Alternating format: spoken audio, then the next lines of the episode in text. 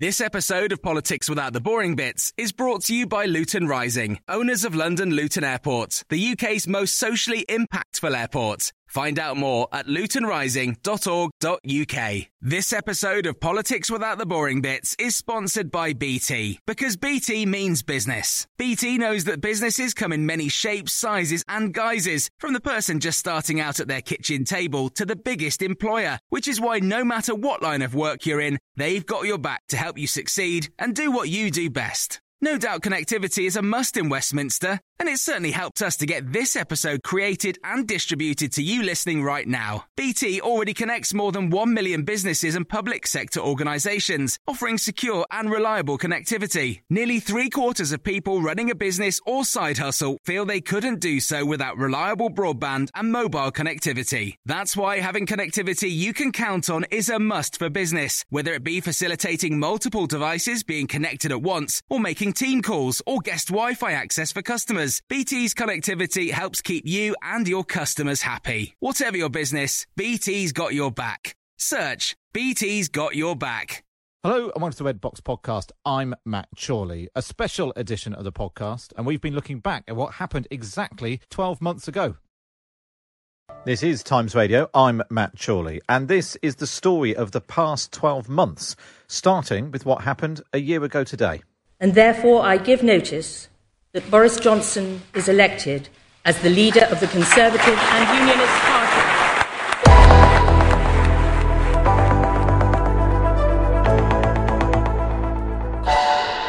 no incoming leader has ever faced such a daunting set of circumstances, it said.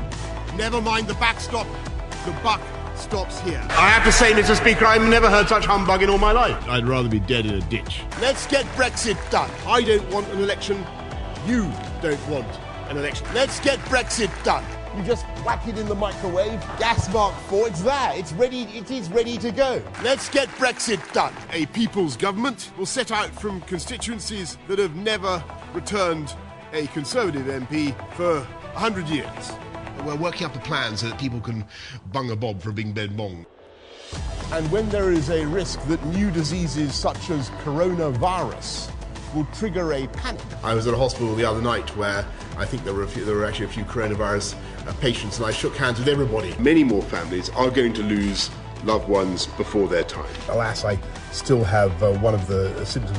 If this virus were a physical assailant, an unexpected and invisible mugger, which I can tell you from personal experience it is, then this is the moment when we have begun together to wrestle it to the floor. The, the leader of the opposition has more flip flops than Bournemouth Beach. Wow, quite the year. Time flies when you're having whatever is the opposite of fun. So, uh, on a sunny day in July last year, a year ago tomorrow, Boris Johnson stood outside number 10 and finally fulfilled his dream of becoming Prime Minister. I have just been to see Her Majesty the Queen, who has invited me to form a government, and I have accepted. So, what we're going to do now on Times Radio is take his own words, his key promises from that speech, and ask experts how he's gone about delivering on them. Of course, when Boris Johnson became Prime Minister, it was all about Brexit.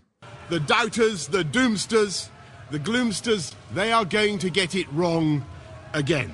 The people who bet against Britain are going to lose their shirts because we're going to restore trust in our democracy.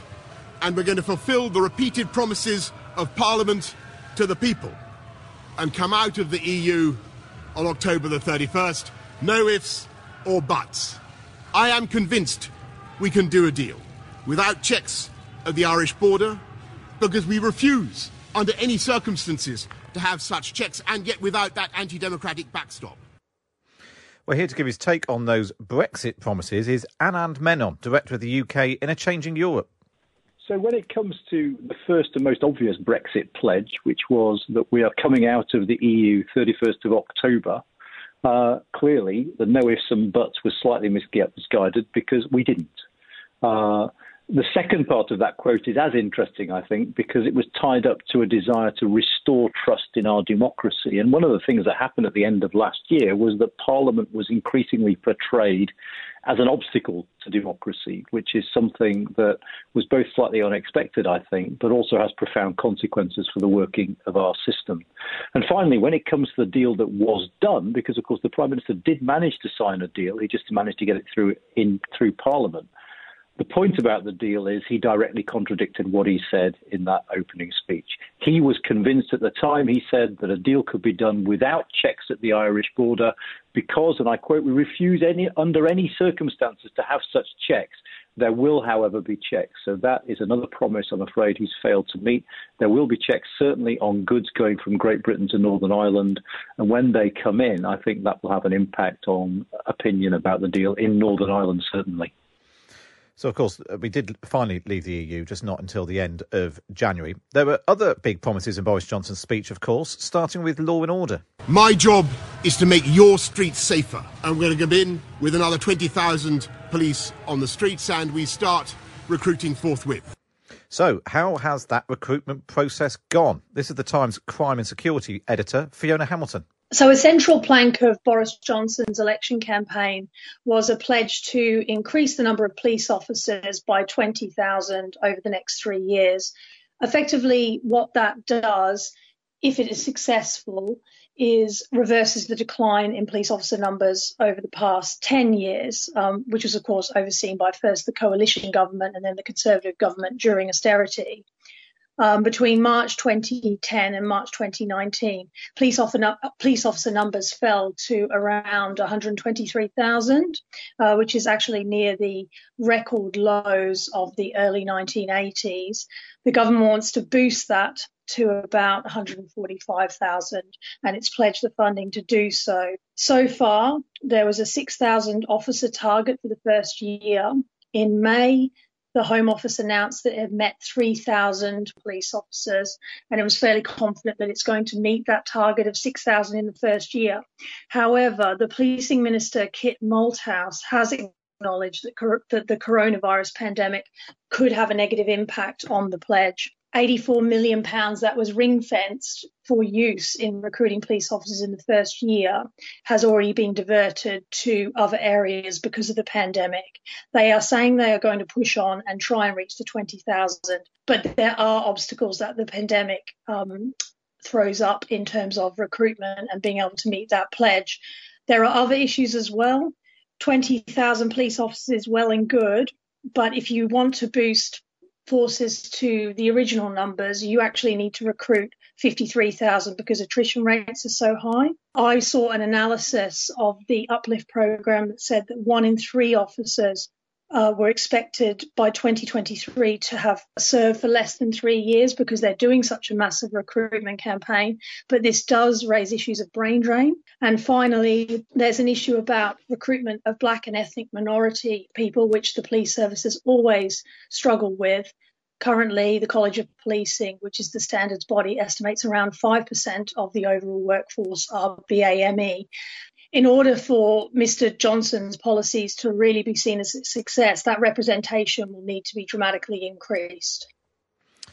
That was uh, Fiona Hamilton there uh, talking us through the, the police recruitment. She also uh, touched on the impact of the pandemic on uh, on the, those plans. Well, right from day one, even before coronavirus hit, there were also big promises for the health service too. My job is to make sure you don't have to wait three weeks to see your GP and we start work this week with 20 new hospital upgrades and ensuring that the money for the NHS really does get to the front line. My job is to protect you or your parents or grandparents from the fear of having to sell your home to pay for the costs of care. And so I am announcing now on the steps of Downing Street that we will fix the crisis in social care once and for all with a clear plan we have prepared to give every older person the dignity and security they deserve. So, where is that clear plan? Well, this is Ben Zaranko from the independent economic think tank, the Institute for Fiscal Studies. To take each of those in turn, if we look first at the GP waiting times promise, We haven't had a new waiting times target from Boris Johnson, but they have promised to have an extra 50 million GP appointments, but the jury's still out on whether they will achieve that. The latest data we have from January of this year actually suggests that, if anything, waiting times for GP appointments are getting longer, not shorter, so we'll have to keep a close eye on that in the years to come. On the 20 new hospital upgrades, shortly after that speech, uh, Mr. Johnson did allocate 850 million over five years for those 20 upgrades and gave details. So he did achieve that, but it's worth mentioning that 850 million over five years isn't a great deal of money. Money for the NHS more generally, he inherited a five-year funding plan from Theresa May, which involved an extra 34 billion in cash terms for the NHS, or just over 20 billion after you adjust for inflation. To put that in some context, that equates to 3.4% real increases per year. That compares to 1.3% since 2010, 6% under Blair and Brown, and 3.6% over the lifetime of the NHS. So more generous than we've become accustomed to recently, less generous than New Labour, and slightly less generous than the historical average. Then, relatedly, he's promised, actually not in this particular speech, but he's promised 40 new hospitals. They've provided money for six, and they've planned that they're going to build the remaining 34 after 2025, but we're waiting details on that. And the big one here is his promise to fix social care, which I think I am very happy to say he has not done. I feel very comfortable saying that he's failed on that promise entirely. If he had a clear plan for how to fix social care in the streets of Downing Street, he kept it close to his chest and it remains very much in need of fixing. They've provided some extra funding here and there as something of a sticking plaster, but the broader system of social care funding remains very much in need of reform, and that's something that we'll have to hold the government to account on in the years to come. Now, on the steps of Downing Street, Boris Johnson also made much of his commitment to schools. My job is to make sure your kids get a superb education wherever they are in the country, and that's why we have already announced that we're going to level up per pupil funding in primary and secondary schools. Well, one year on, Rosemary Bennett, the Times education editor, provides her report card. For historic reasons, Children in different parts of England received very different amounts of per head funding with a bias towards large cities. So, Boris Johnson's central pledge a year ago was to level up primary school and secondary school funding to a minimum level for all kids. Last August, we got a very big announcement of £7.1 billion, a massive increase in the school's budget, uh, which will be complete by the 2022 23 school year.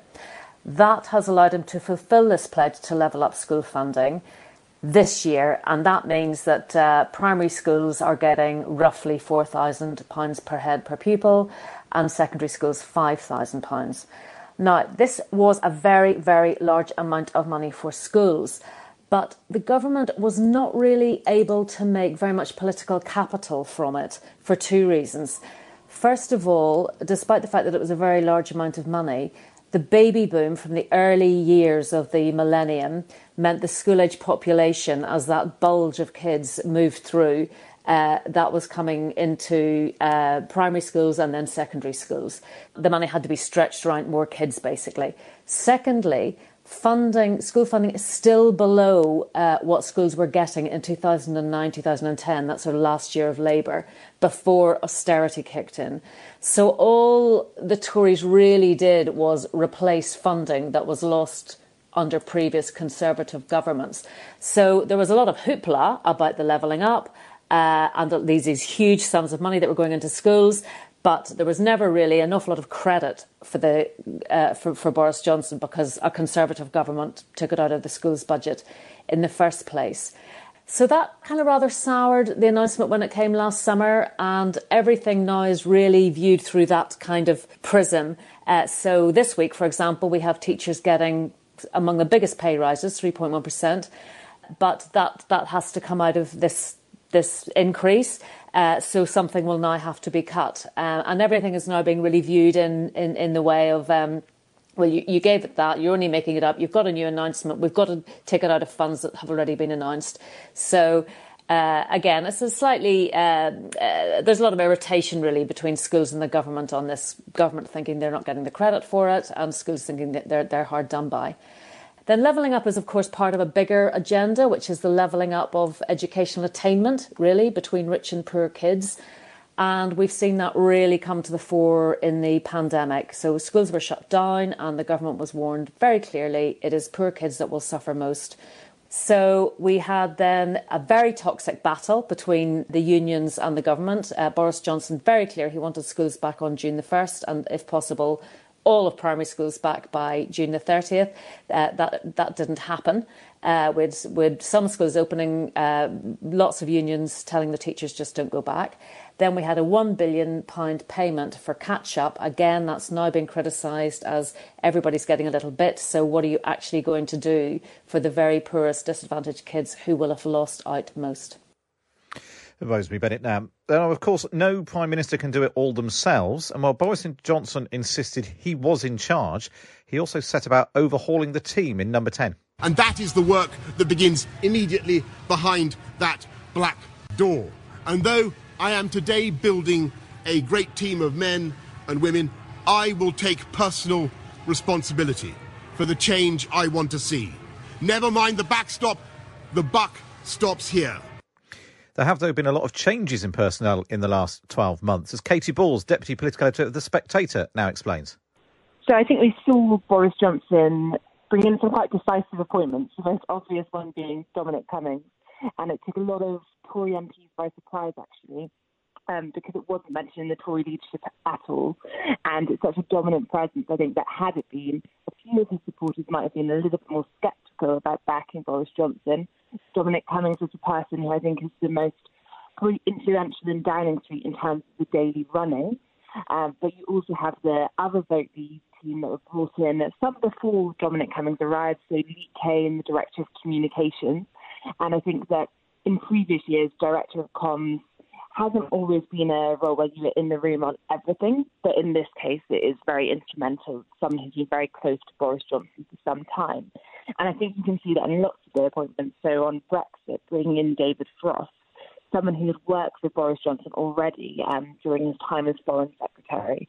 There's often a, a, strong current of loyalty. And yes, it works with the Vote Leave bloc, where I think loyalty is seen as the most important thing, but also just across these appointments.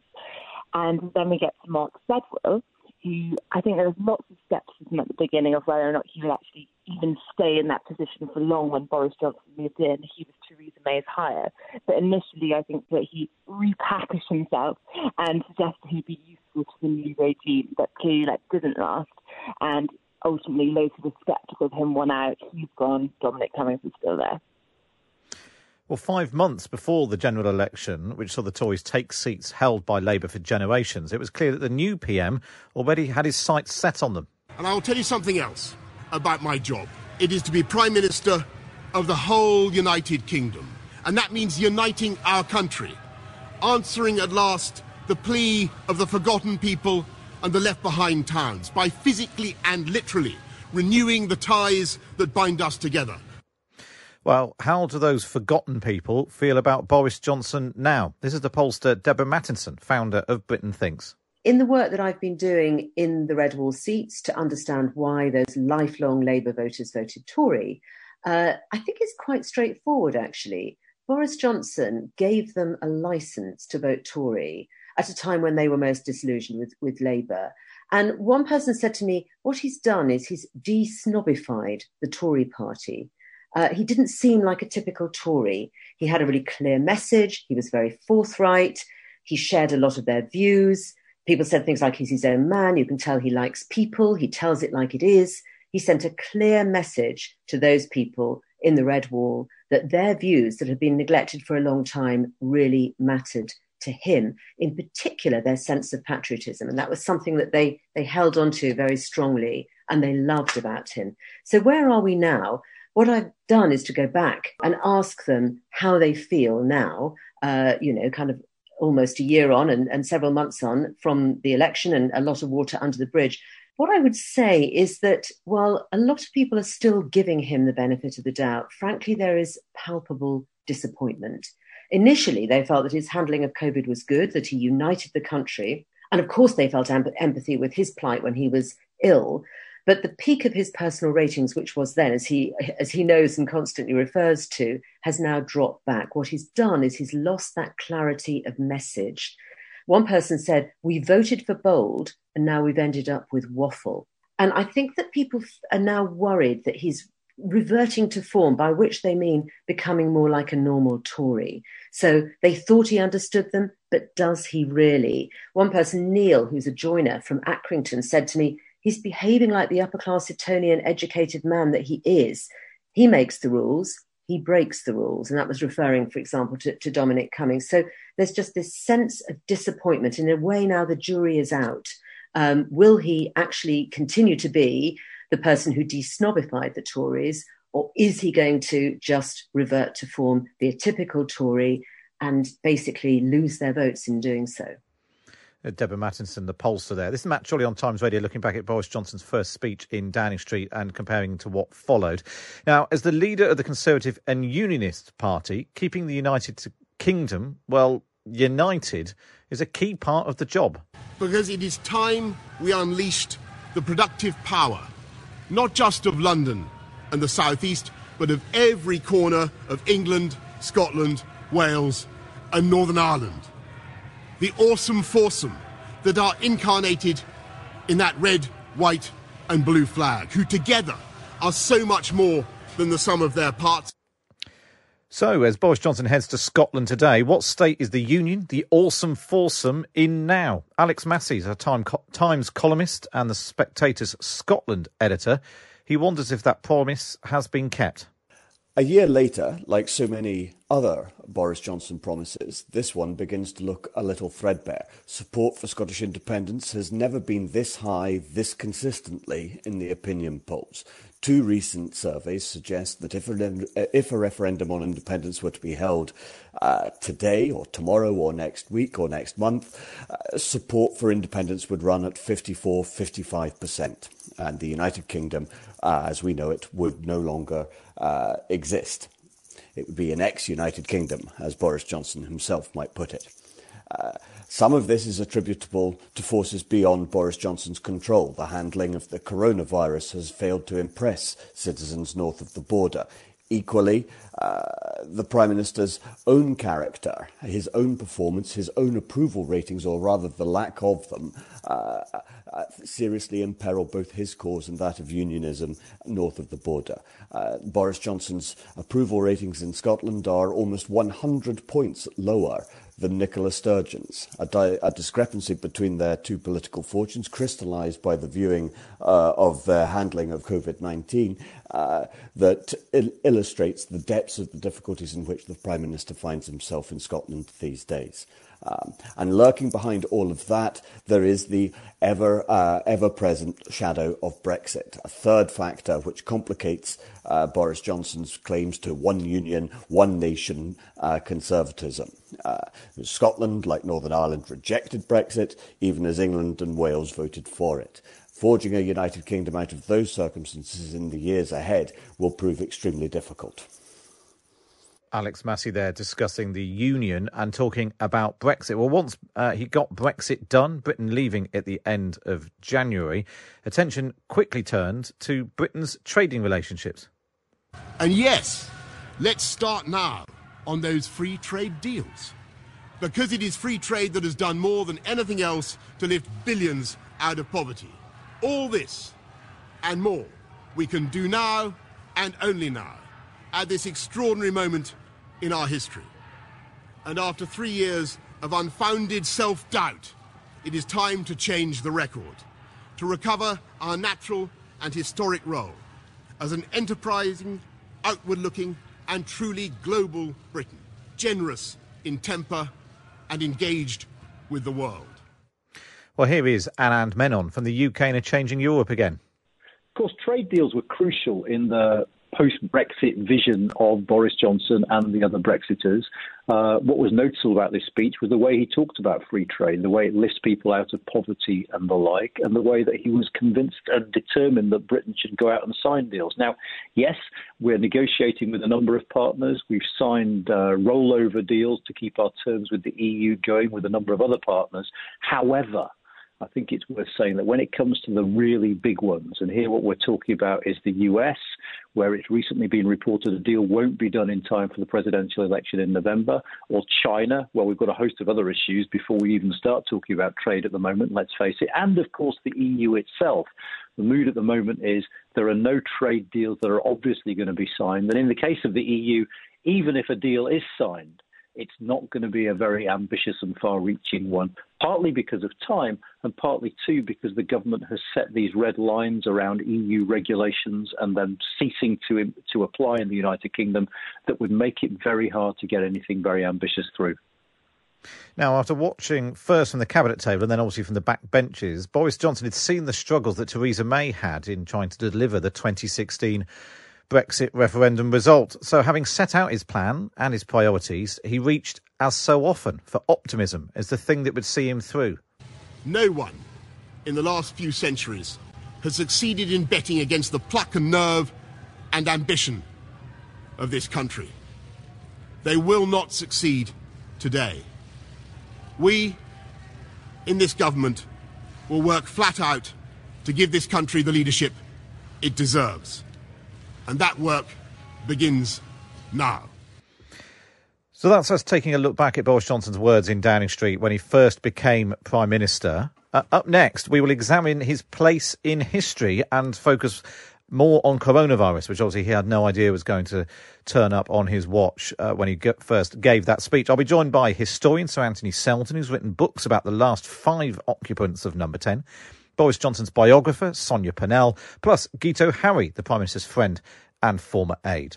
If you like what you're hearing, you can listen to the whole of my Times Radio show. Either listen back on the Times Radio app or you can listen live Monday to Thursday, 10 till 1.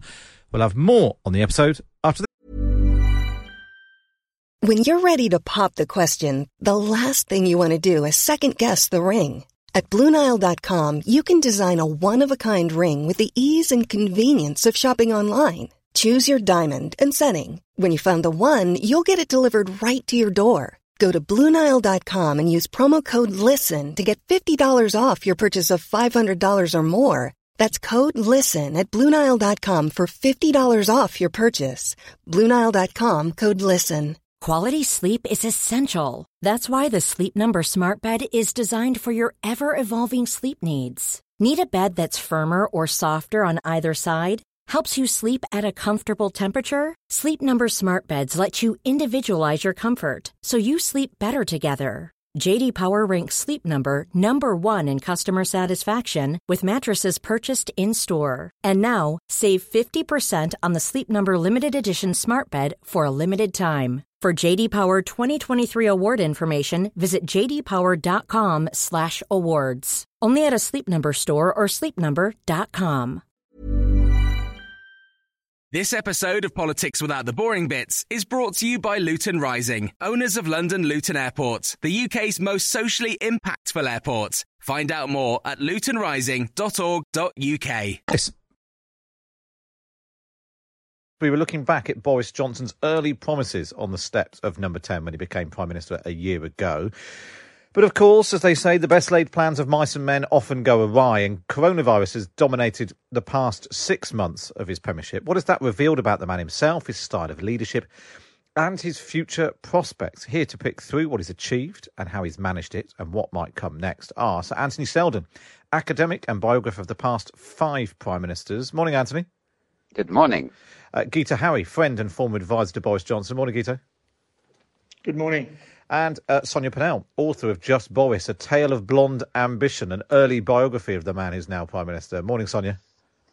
Good morning. So, uh, to, I suppose to some extent, he, he, thought he'd be the Brexit Prime Minister. Anthony, he's, pro- he's going to be remembered as the coronavirus Prime Minister, isn't he? Well, he'll also be remembered as the person who won a general election that seemed to be eluding the party which uh, gave the Conservatives the first um, proper majority for nearly 30 years. And he'll be remembered as the person who took the country out of the EU um, and, and, many other things as well. So you know, it depends if there's a second wave, and it depends uh, whether we're now you know running out and, and moving into post lockdown. Uh, when he first became prime minister, the Queen told him, "I don't know why anyone would want to do the job." Uh, Guto, why does why why has Boris Johnson always wanted to be prime minister?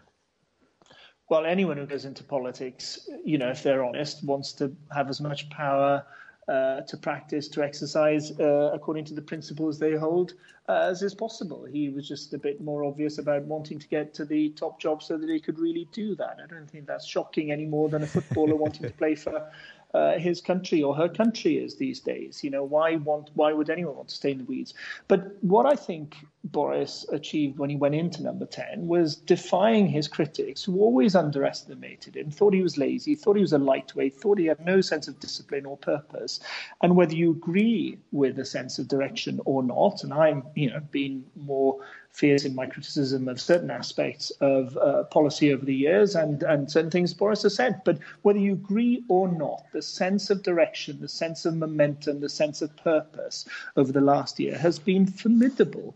And uh, it took the coronavirus, you know, a global pandemic that came from nowhere uh, blindsiding virtually every leader in the world to hit them uh, briefly off course. So I think it's you know it's worth sitting back a little bit to sort of bear in mind uh, the phenomenal year that he has had personally and the huge year that the government have had, other than just handling the crisis. Do you think uh, you're you're you're correct that he he achieved what his predecessor didn't in terms of negotiating a deal, taking Britain out of the EU, and then re- winning that extraordinary majority in the election? But do you think it took a bit too long to bring that same sense of purpose to reacting to the, the outbreak of coronavirus in January and February? Yeah, I think there were specific issues with the coronavirus uh, crisis. One is that you know it, it, it could have easily been uh, mistaken at the start, uh, like another sort of a variant flu that you know hit other parts of the world and wasn't as relevant to us. I think there were huge other issues, not least Brexit, looming large. I think you know everyone involved, particularly the Prime Minister, had had a massive personal year. If you just think of of the energy that it takes to sort of win a leadership election, form a government, bash through the summer, do a deal, run a general election, most people would be on their knees at that point. But more fundamentally, in the end, I think Boris Johnson's core instincts are extremely you know, deep and powerful, and every bone in his body would would make him reluctant to lock down the country, tell people what they can and can't do, shut down shops, shut down businesses, prevent people from going to work. And quite rightly, most of us don't want to live in a society where that kind of thing comes naturally to a leader. And yes, Will we pay a price, uh, sadly, in lives for a slight delay there? We might. I don't want to preempt that that that that sort of inquiry in the end, but I think it's understandable in the end that people weighing up lives as well as livelihoods, the sort of turning Britain into a sort of autocratic state versus trying to sort of invite people to think for themselves. Uh, Sonia, it's been a, almost a decade since you wrote your uh, biography of Boris Johnson. How has he different to the, the man you first sort of investigated? How, how do you think coronavirus has changed him? Um, actually, I don't think he's different at all. I mean, none of what I've seen over the last year or so has really surprised me, though, of course, I couldn't possibly have seen the coronavirus um, pandemic coming. But I think that has um, exposed a lot about Boris Johnson. I hear what Guto was saying. Of course, no one wants to make um, face masks mandatory. No one wants to close down shops or or theatres or cinemas or anything else.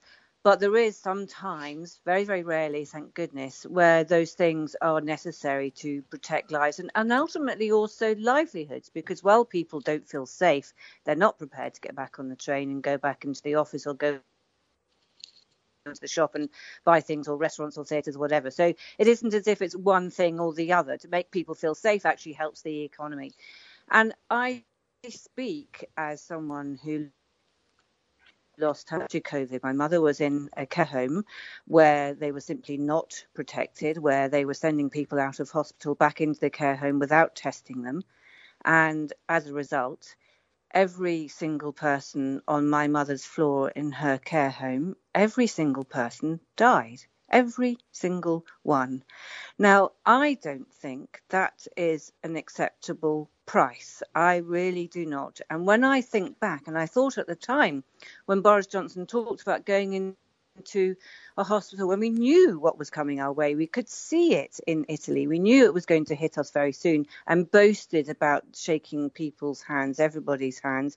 I shuddered then, and when I think back of it now, back at it now, I am absolutely devastated by the carelessness, the recklessness with which he treated us all by behaving in that way. Because, of course, very much part of what the Prime Minister's responsibility is, is to look after his or her people and to do them no harm and to show leadership, moral and otherwise. And I'm afraid that has been lacking, and we're paying the price in lives lost and in livelihoods lost. Our, our economy is taking much longer to to bounce back. And I fear that you know, for the generation, my kids' generation, just about to go into the workplace, this is a very, very frightening time. And um, I think you know, you just had a, an item about people hoping to retire who can't do that either. I think it's hitting us really hard. And of course, we're on our own. We've got no trade trade deals with with any of the big um, blocks at the moment. So how we're going to ever get out of this mess, I simply don't know.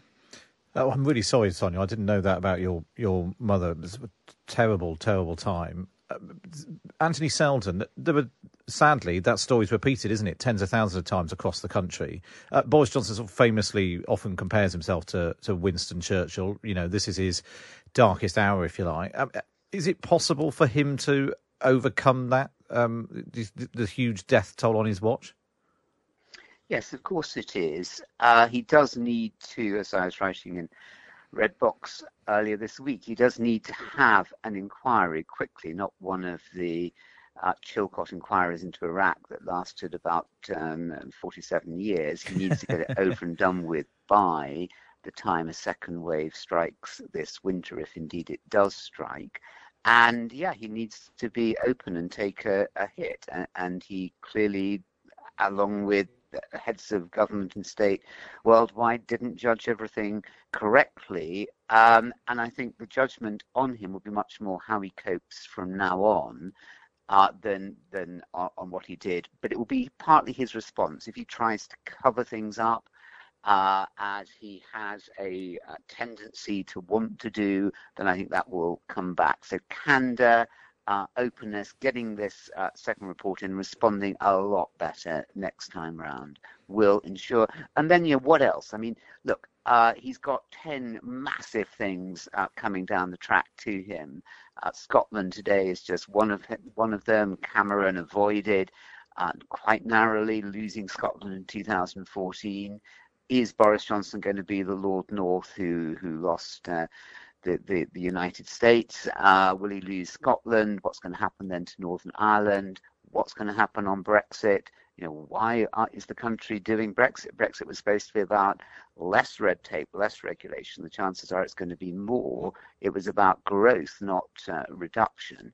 Uh, so how is he going to think that through? And he's got eight other things which we can look at if you want to. If he plays those correctly, then he will indeed be an extraordinary domestic prime minister. So he's already, from his own record, it would have been a lot better, dare I say it, um, this would be the history of verdict. Um, had he indeed succumbed to COVID, he would have left an, at an extraordinary high point. No prime minister domestically in peacetime has done as much as Boris Johnson did in his first year. Uh, the question is, how can he uh, slay these uh, ten dragons which are uh, marching down Whitehall and and they're at the gates by the policemen in to Downing Street. What will he do? Less uh, Churchill, we need more St George. Uh, Guto Harri, you've obviously worked closely with Boris Johnson in the past. Do you think he's enjoying it? Is it is it what he thought being prime minister would be?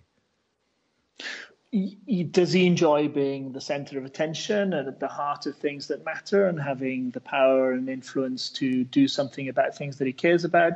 Absolutely. Does that mean he trivializes it? Not at all. I still remember him you know, in his first term as mayor of London, waking up furious um, when he heard that another young person had been stabbed in in London, and and and and, and furious that you know one of the richest cities in the world was unable to stop you know teenagers in that city from slaughtering each other. And I've no doubt that he feels the same sense of rage at the fact that this pandemic has caused such destruction. The idea of a sort of out of touch, uh, old conservative, lacking in empathy, not knowing what lives, the lives of ordinary people are like, is clearly one that the, the general public decided was not credible, even though that's what they were fed largely ahead of the last general election. They could see somebody who was in touch with them. It doesn't mean he's right on everything. Uh, a lot of things, and I think care homes will be, you know, rightly a, a very, very Oh, I think we've just have gone badly wrong. Sorry, Guto, we just very slightly lost. Uh, I think the last couple of words from uh, what you were saying there. I mean, one question that sort of sprung to mind is: is this is obviously also at the anniversary of the return of Dominic Cummings.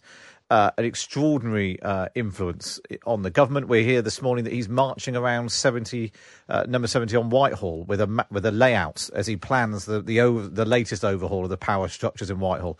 Um, is is he as powerful as we're led to believe, Guto? Is he really the prime minister, the deputy prime minister in all but name?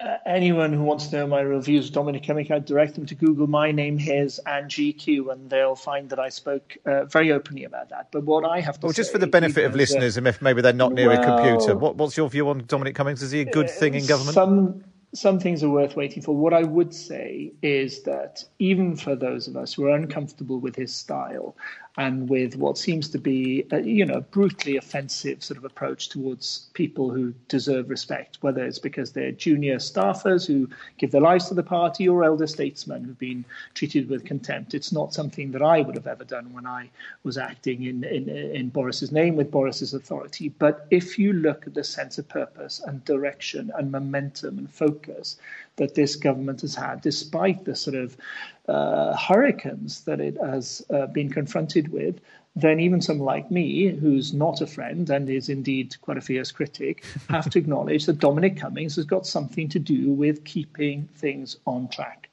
Well, if I've just looked up your piece, you, you wrote in February for GQ. You said uh, Dominic Cummings will be gone by the summer. Do you stand by that? Do you think something might happen, or, or it, much like Brexit, is his, is his departure going to be delayed and delayed? Actually, that, not that I want to, you know, wriggle out of this, but that was a headline that was written by someone else. I predicted, I, I said at the end, we know how this story ends. Um, he was nearly gone by summer. And in fact, most people in the party probably think that he should have been gone uh, by the summer and that uh, Boris Johnson, unfortunately, has hemorrhaged a, a huge amount of uh, personal and political authority standing by him. Um, but I have to acknowledge, in saying that that the reasons for doing so is not necessarily because you know there's some sort of uh, personal dependency or anything, but that Dominic Cummings clearly brings a sense of focus and uh, and momentum and direction to a government. Well, one thing that I just wanted to sort of touch on is there's been sort of speculation about, you know, will he even fight the next election? Well, I think it's worth pointing out when Boris Johnson became Prime Minister, the Tories were on 25% in the polls, four points ahead of Labour. Today they're on about 46%, 10 points ahead of Labour, even allowing for Keir Starmer improving Labour's uh, performance. There's a new YouGov poll out today of Conservative Party members. Uh, 85% think he's doing a, uh, well in the job, and the vast majority think that he will uh, um, lead the party into the next election. But but there's also talk that the you know the majority of 80 is not as strong as we think it might be. Uh, there's some unrest on the Tory backbenches. Uh, lots of talk about Rishi Sunak. Uh, according to this YouGov poll, he would win on a, by a landslide as the person to replace Boris Johnson. Just finally, I want to ask you all: Do you think? Uh, what do you think sort of the next four years might hold? And do you think Boris Johnson will, will lead the Tories into the next election? I'll start with you, Sonia Purnell. Oh, well, I think it all depends on what happens over the next um, six to 12 months. I mean, if we don't get trade deals with the US and, and the EU, um, our economy completely crashes, which would be the result of those failures. Um, it, you know, and I'm talking about good trade deals. Obviously, any old deal is is you know perhaps easy to get, but a good trade deal is very very difficult to get. If our economy crashes, if hundreds, if not millions, hundreds of thousands, if not millions of people lose their jobs, I think you'll see a very, very different and very quick turnaround in, in those figures. And I don't think Boris Johnson could possibly survive that. And as I said earlier, I cannot see at the moment how we're going to avoid that catastrophe. And it terrifies me, and it terrifies me for my kids and, and everybody else's kids too. I, I think we're on a knife edge here, and uh, it's the calm before the storm. The storm, you talked about hurricanes earlier. If we get a second wave on top of a, an economic collapse, my goodness, it will be like nothing any of us have ever seen before. So, Anthony Seldon, will Boris Johnson lead the Tory party into the next election, do you think? utterly unknowable completely and utterly unknowable. I mean, you can ask the question, but I don't think the answer can be anything other than maybe because there are so many. You know, there are always uncertainties. Look, in any uh, prime minister, but I can't think of any of the 54 other prime ministers who have had so much uncertainty. It's so hubristic around Dominic Cummings. Uh, it, it's so that, Europe, the state of the economy, the worst economic crisis in 300 years, the worst health crisis in 100 years, the, the biggest trauma for the nation in, in, its standing coming out of the EU for you know 100 years again. I mean, you know, it could be magnificent, uh, it could be awful, but it will not be dull. Well, yeah, totally right about that. You know, nobody could have expected to be here where we were uh, 12 months ago. Just finally, Guto Harri, um, um, I've had a quick scan through your article. This is what you said about Dominic Cummings. We're left with a powerful, unelected official cultivating a high profile, uh, disagreeing with the Prime Minister, undermining the Cabinet, picking on special advisers, hiring weirdos who can't survive a week in public and uh, public life, and providing us all with a detailed running commentary of how wonderful this is all meant to be. Fantastic. So, on that basis, I suppose I should ask will Boris Johnson lead the Tory party into the next election? And will Dominic Cummings still be there? Um, I think we all know how it ends with Dominic Cummings. But as for Boris Johnson, again, you know, he's been underestimated time and time and time again by people who who try and put him in a box. If you can find me somebody who can walk into a fish and chip shop in somewhere like Bridgend in South Wales or Doncaster and be greeted by somebody behind there who wouldn't even greet a superior by their first name, greeted warmly as Boris, offered free chips on the house, though he obviously wouldn't take them without declaring them afterwards, and actually look them in the eye and say that he wakes up every morning genuinely wanting what is best for Britain, genuinely wanting their lives and that the lives that they give their kids and all that to be better, um, then I think that's what that's the vibe he gives off. He gives off an energy and a commitment and an irrepressible optimism that it's very, very hard to generate elsewhere, no matter how clever and able and sort of smooth you are. Quite rightly, Keir Starmer will put his feet to the fire. Quite rightly, he will dissect the things that are wrong. Quite rightly, we will hopefully have better government because we have a far better opposition than we've had for years. But you still have to deal with a phenomenon, a sort of once in a lifetime character that cuts through all the general rules of politics, breaks the rules, pushes the boundaries and all that, but somehow connects with people in a way that Labour politicians struggle to and Conservative politicians have hardly ever managed in, in, in all of history. Well, Guto Harri, friend and former advisor to Boris Johnson, thanks for joining us on Times Radio. Also, Sir Anthony Seldon, the academic and biographer, and Sonia Purnell, who uh, wrote the, the uh, biography of Boris Johnson almost a decade ago and thinks he hasn't changed one bit. Up next, we speak to the Times sketch writer, Quentin Letts. Fridays on Times Radio. Join me, Jenny Kleeman, with Luke Jones for breakfast on Times Radio every Friday, Saturday, and Sunday from 6 a.m. Times Radio Breakfast, a bold new voice in the morning. With all the news, conversation, and debate you could possibly wish for. Breakfast with Jenny Kleeman and Luke Jones. Tomorrow morning from 6 on Times Radio. Across the UK, on DAB, online, and on your smart speaker, Matt Chorley on Times Radio. So we've done the detailed policy analysis. We've spoken to friend and uh, foe and uh, the historians about Boris Johnson's place. But let's now find out what it's like watching Boris Johnson up close and try to sketch him for the Times. I'm joined now by Quentin Letts, uh, the Times sketch writer. Morning, Quentin. Uh, Mr. Chorley, there you are. nice to have you. Uh, nice to have you on the show.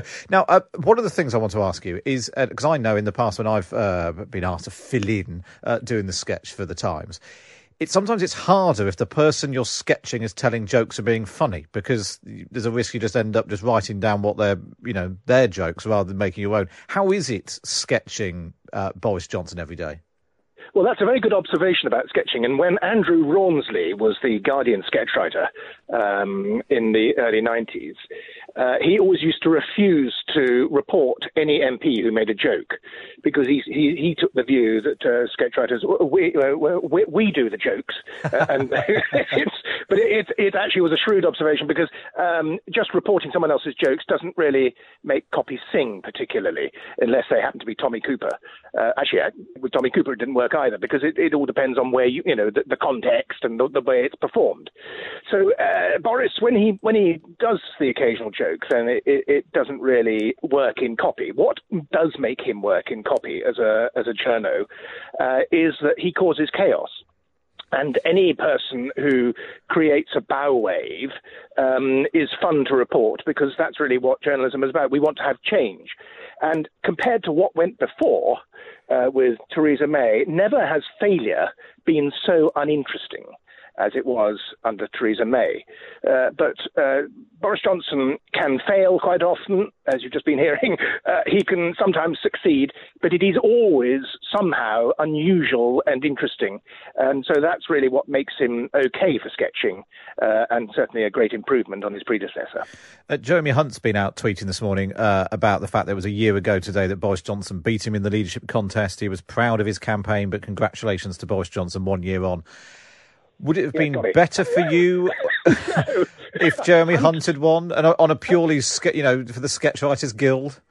Hunt would have been a nightmare. He would have been continuity mayor. I don't mean that in terms of policy, but in terms of, I mean, I, I've uh, a lot of time for Jeremy Hunt. I think he's personally uh, uh, a decent soul, but uh, he is he does not create excitement.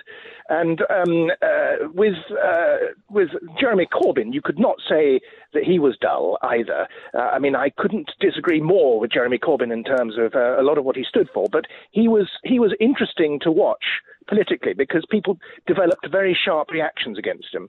And that's certainly true with Boris Johnson. You just have to look at um, the Times readers' views of Boris Johnson. They can be quite lively. But, you know, they don't. He, he, he's not blancmange, not in one sense, anyway. and what about what about Keir Starmer? Uh, how's he as from from a sketch writer's perspective? Well, early days, uh, Matt. Um, for me, he's a, he's a bit constipated, uh, but I think understandably so. He's trying to work out perhaps what he's going to do, but he's not uh, he's not a natural stroke player in terms of, um, of public politics, of the performance art of politics. I mean, just think of the general election campaign. Uh, the the the big image really from the general election campaign was was Johnson bursting through that uh, wall of um, polystyrene bricks with his JCB digger, and suddenly that just somehow encapsulated everything that uh, it wasn't just to do with getting through Brexit. It's every it's, it's Boris Johnson's approach to life, just causing chaos and knocking everything down and destroying things. And that's why it was. I just thought it was a terribly funny moment perhaps unintentionally funny in some ways, of Boris causing mayhem. Yeah, it felt like one of those things which sat, sort of sounded better in the meeting rather than reality. But oh, I was watching it about yesterday was, when we were putting together the montage at the at the top of the hour, and it was difficult because it's just a, it's just the sound of polystyrene falling over, so it doesn't really work very well on the radio. But it is an extraordinary moment. But for sketch writers, for instance, Theresa May, the best moment for us for Theresa May was that disastrous speech she made at Manchester. With the cough. the, with a cough, and when the set started falling to pieces, and the bloke presented it with a P45, and it was bliss. You didn't really have to sketch it in terms of being cartooning. You just had to do a straightforward bit of reporting. Just to write down what happened, and that was all that you uh, that was all that you needed. Well, uh, thank you for Qu- Quentin Letts there talking us through uh, sketching Boris Johnson and Theresa May and Jeremy Hunt and Keir Starmer. That's all we've got time for on this episode. To listen to the whole Times Radio show, just go to the Times Radio app and click listen again. To make sure you don't miss future episodes of the podcast, subscribe on Apple, Acast, Spotify, or wherever you listen. And to read more about what we've been talking about on the podcast, go to thetimes.co.uk forward slash Times Radio to subscribe. But for now, for me, Matt Chorley, it's goodbye. This episode of Politics Without the Boring Bits is brought to you by Luton Rising, owners of London Luton Airport, the UK's most socially impactful airport. Find out more at lutonrising.org.uk.